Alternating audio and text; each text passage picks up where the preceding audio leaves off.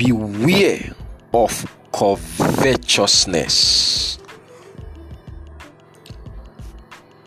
I watched my spiritual father closely that day at the conference, and all I could say was, I want this serenity and contentment I see my father. Over the years, my spiritual father has modeled contentment in life and ministry. This is Destiny Capsules Devotionals with Demola Awoyele. Friend, contentment is a kingdom virtue that you have got to live by. Contentment is not the same as complacency. Complacency is accepting the status quo and refusing to push for betterment even when you know it's God's will for you. While contentment is enjoying where you are on the road to where you are going. And he said unto them, Take heed and beware of covetousness.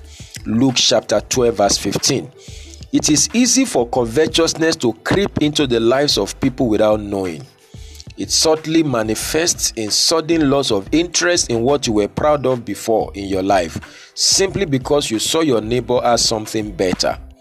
Covetousness is wanting what God is not giving you or wanting what God plans to give you at the wrong time and in the wrong way. They said unto him, Grant unto us that we may sit. Mark 10 37. Some prayer points are fueled by greed, strife, and contention. Mark 10 41. It is the need to outshine and outdo others. The need to make a statement that God is also good to you. This was the problem of Hannah. She was initially asking God for a child to make a statement. 1 Samuel chapter 1 verse 6 to 10. God is not going to answer your prayers if they are fueled by envy, strife, and greed. James 4 1 to 8. Perhaps your prayers have been delayed because you are asking for the wrong reason. 1 Samuel 1 verse 11. God is not giving you stuff because He's giving your neighbor, but because He has it in His plans for you. While it is good to be inspired by what people have, it must not stir up greed in us. You become vulnerable when you allow greed in your heart. The bait of deception is greed, and the cure for greed is contentment. What God asks for you will not pass you by. Wait for it and cooperate with God to bet it. James chapter 1 verse 17.